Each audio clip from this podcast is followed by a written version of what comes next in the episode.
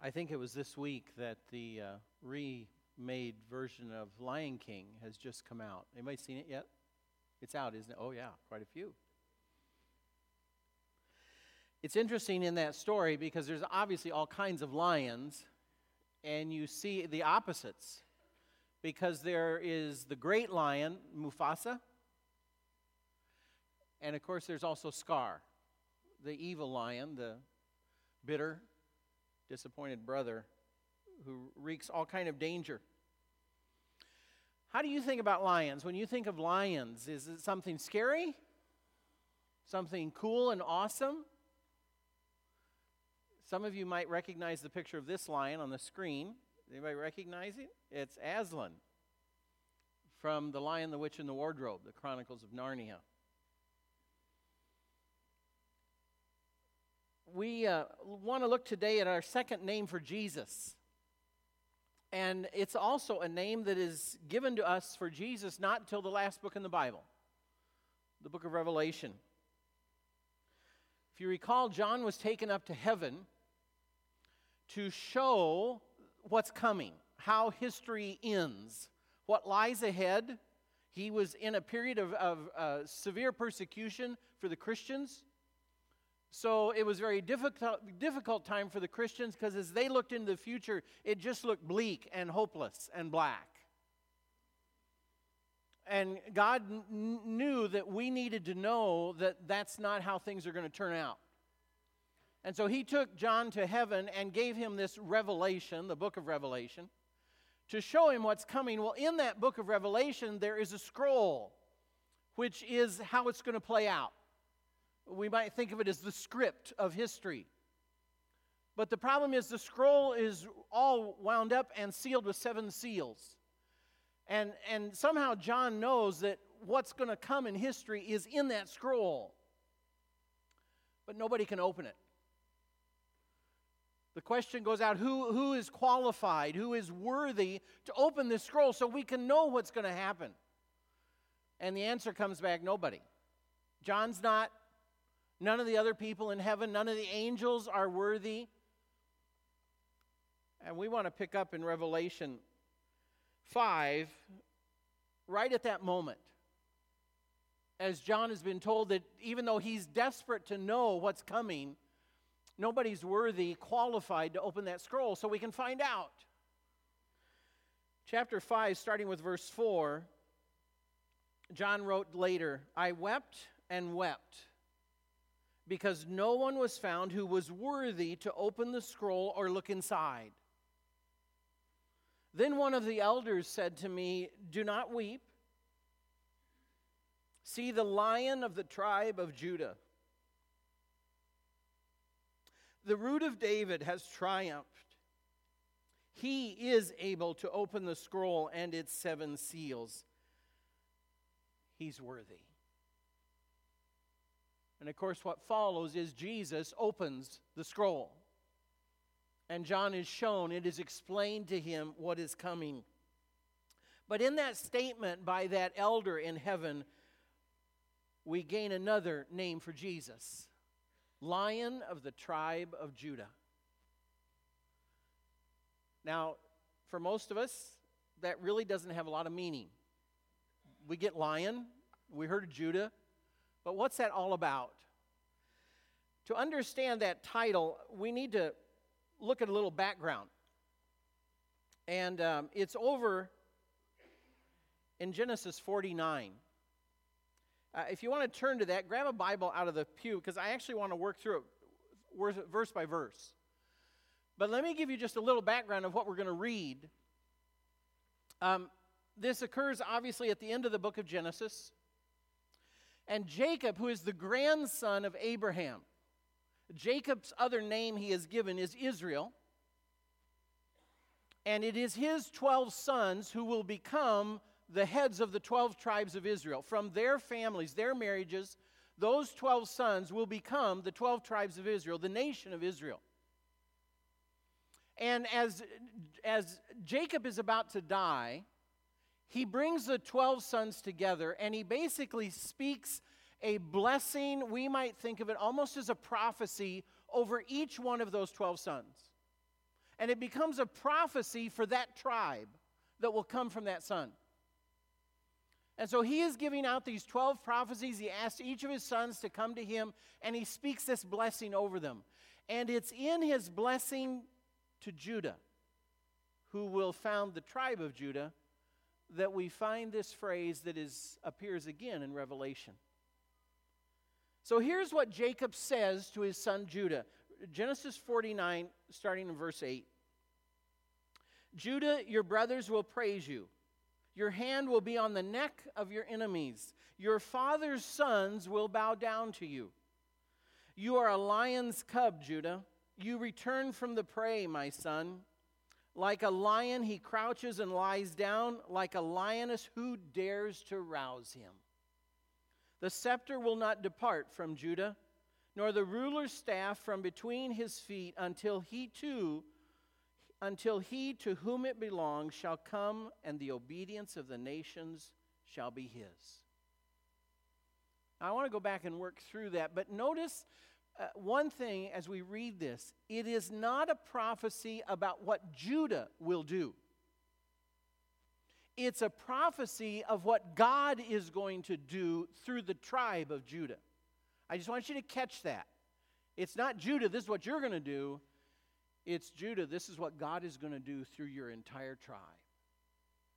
And so he begins, and you got to picture this. His other siblings are standing around. I think this would have been an interesting moment in the family history. Judah, your brothers will praise you. So far, okay. Yeah. Good job, brother. Okay. Your hand will be on the neck of your enemies. That is a, is a picture of, of victory. Uh, you're going to control your enemies. Brothers, it'd still be, way to go. That's our brother. Your father's sons will bow down to you. Wait a minute. What? That probably wasn't so popular. But it is a prophecy that Judah is going to be the ascendant tribe. Interestingly enough, all of the people in general that we call Israel today are descended from the tribe of Judah. Judah is the one in charge. You are a lion's cub, Judah. You return from the prey, my son. Like a lion, he crouches and lies down, like a lioness who dares to rouse him. Now, here's just a little bit of trivia for you. We picture lions today as only existing in the center of Africa. But actually, archaeologists tell us that during Bible times, lions went as far north as Turkey. They were all through Israel, Jordan, Syria, Afghanistan, all of the what we call the East, all the way up into Turkey. So this is real for them. There were lions around roaring. They would have heard them at night. And the prophecy is Judah, you are going to have the power of a lion. The ferociousness of the lion, don't, don't wake them. Judah, that's going to come from you. And then he starts talking about royalty. The scepter will not depart from Judah, nor the ruler's staff from between his feet. From Judah is going to come a king, and there will be many kings come from Judah, but notice how it ends. And the obedience of the nations will be his. There will be a king who will rise, a mighty king, a king who has his hand on the neck of his enemies, a king to whom all will bow not just the other tribes of Israel, but all nations will bow. This is a promise from God through Jacob to Judah and to us. And it's that promise to which this elder is referring when he says, Who can open the scroll? The lion of the tribe of Judah. And to a Jew would flash back and say, Oh, the prophecy, the promise to Judah of who will come from him. It's interesting in 1 Kings 10, there's a description of the throne of Solomon in all of his power and might and wealth. And we find that around the throne of Solomon were 14 lions in gold. It says, if you read there, it says that at each arm of the throne beside it was a lion of gold. And then there were six steps to come up to the throne. And on the end of each of those steps were a pair of golden lions. So you walked through 12 lions to get to Solomon, who had lions under each arm. The lions were a powerful symbol of not just royalty and being the king, but of power. And it's that symbol that is used in Revelation as another name for Jesus. The point for us is, of course, that Jesus is worthy. No one else was worthy to open the scroll, but Jesus was. No one else in heaven or on the earth, no one in all creation, but he is qualified because he is the lion of Judah, the promised king, the promised ruler over all the nations, the mighty one. And that's Jesus, and that's why he can open the scroll. And of course, he has shown that by conquering even death. And it's interesting because if you keep reading that Revelation passage, and it's the name of Jesus we're going to look at next week, and that is Lamb, Lamb of God. But what I wanted to do this week is spend some time with Lion of Judah because it is to me, if you understand Lion of Judah and all that teaches us about Jesus, and then you go to the very next verse and says, and that's who became the Lamb of God. The fact that the Lamb of God is the lion, that makes the Lamb so much more powerful. And, I have to betray my prejudice. I love The Lion, the Witch, and the Wardrobe movie. Because throughout the movie, Jesus is portrayed as Aslan, the mighty lion. And in the first two thirds of the movie, he is a mighty lion but he is kind and loving, and how he speaks to the, the children, you just fall in love with this lion. And then, of course, the lion gives his life to defeat the witch and pay for one of the sins of the children of man. But he comes back to life. And I love the scene in the movie because all hope is lost. The children of men are, are dying, are being defeated, and facing death by the wicked witch, the frozen witch who steals life, who freezes everyone and turns them to stone. And wherever she goes is, is death. And of course, that represents Satan, for whose chief weapon is death. But Aslan is alive again. And as all hope seems lost, and the witch is about to kill the children of man, children of Adam, Aslan comes. And you hear the witch say, Impossible! I killed him. And Aslan roars again. And the witch and her forces are defeated by the lion of the tribe of Judah.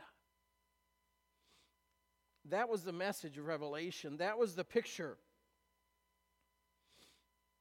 And I want us to think about that for just a little bit today, not just in the story of a movie, and not just even in a statement from Revelation, but what, what that name is trying to tell us of who Jesus is. I think for most of us, we would say we have a pretty gentle image of Jesus. We're raised with that. That's usually the pictures, the scriptures we, we talk about, isn't it? Jesus, this gentle, loving person. Jesus, this forgiving person. He is kind. He washes feet. He is a servant. He teaches us to, to forgive, to turn the other cheek. If someone steals, uh, takes one thing, give them more. And we get this picture of this very kind and gentle person. And though we would never a- admit it consciously, we almost get this image of this weak person. This very gentle Jesus. And the gentleness part is an accurate picture. But what we need to remind ourselves of is that this gentle, kind Jesus is also a roaring lion. One of the traits of a lion is that they are ferocious and they are mighty. There is a reason they are called the king of the beasts. Because who can stand in the face of a roaring lion? And Scripture says that is also our Jesus. We need to hear that message. Because there are times, just like John in Revelation, there are times when we shake our heads and say, God, where are you? God, what's going on in my life? I feel like I'm losing, or I feel like the, the, the Christians are losing, or good is losing. Where are you, God? And we see Jesus on a cross dying, but we forget he is the lion of the tribe of Judah. And he is triumphant. And that is our Jesus a Savior who rescues, a Savior who can form a whip and clean out the whole temple when the temple has been cor- become corrupt with money changers. We don't see that image of Jesus enough because we need to remind ourselves of who Jesus is. And with his kindness, there is also power and courage one of my favorite pictures is I think it happens in Nazareth. And the people turn against him because uh, he's just, he's a fake. I mean, he grew up in town here. We know him. They don't believe in Jesus. And it says at one point, a crowd comes in, they're going to throw him off a mountain, throw him off a hill to kill him. It's steep enough. And then it says Jesus turned and he walked through the crowd. And not a person would touch him. Now, picture we, we have plenty of mobs in the news, right? Riots out of control. But also picture the very person they're all screaming about and want to kill turning and just walking through the crowd. And the crowd just steps back and right through him he goes. And no one would touch him. That is a man of incredible courage. That is a lion of Judah. It is the lion who defeats Satan, and it is the lion of Judah who will defeat evil. And there will come a time when the lion of Judah will come back and fulfill that prophecy of Genesis 49. And that lion's name will be Jesus. And he is our Jesus. He is the Jesus we pray to every day. He is the Jesus we go to when we need help. He is the Jesus we go to when we feel like, what do we do? I don't have any answers. That is our Jesus. And a complete picture of Him must include the concept that He can be a lion. And when needed, He can become this ferocious lion that Satan and all of evil cannot stop or stand against. And that is what makes it so amazing when we look at next week when the lion who has all power allows himself to be killed for us. And that's why, if you continue reading in that passage in Revelation, all of heaven bows down and worships him. Not because he's a lion but because he's a lion who was willing to become the lamb who is slain for us. And the very fact that he is the lion of Judah and yet allowed himself to be killed makes that death all the more amazing. But what I want us to remember today is who Jesus is as the lion of Judah the mighty King, all powerful, to whom all the nations will bow, who is the King, the greatest, the most powerful. He is the fulfillment of the promise from Genesis 49, where God said, One day through you, Judah, through your tribe, I will send a lion who will rule all nations, to whom all will bow. I will send that lion. And we're fortunate because we get to know his name. The lion God sent is Jesus, the lion of Judah. Let's pray.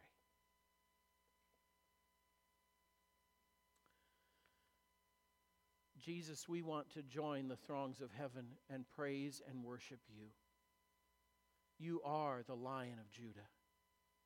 You alone are worthy, almighty, king, powerful, cannot be defeated. And we are so thankful that you're our king, that you are for us, and that we can come to you, the lion of Judah, and talk with you, ask for your help, share in your victory. We praise you. We worship you. We thank you. Mighty Lion of Judah. In your name.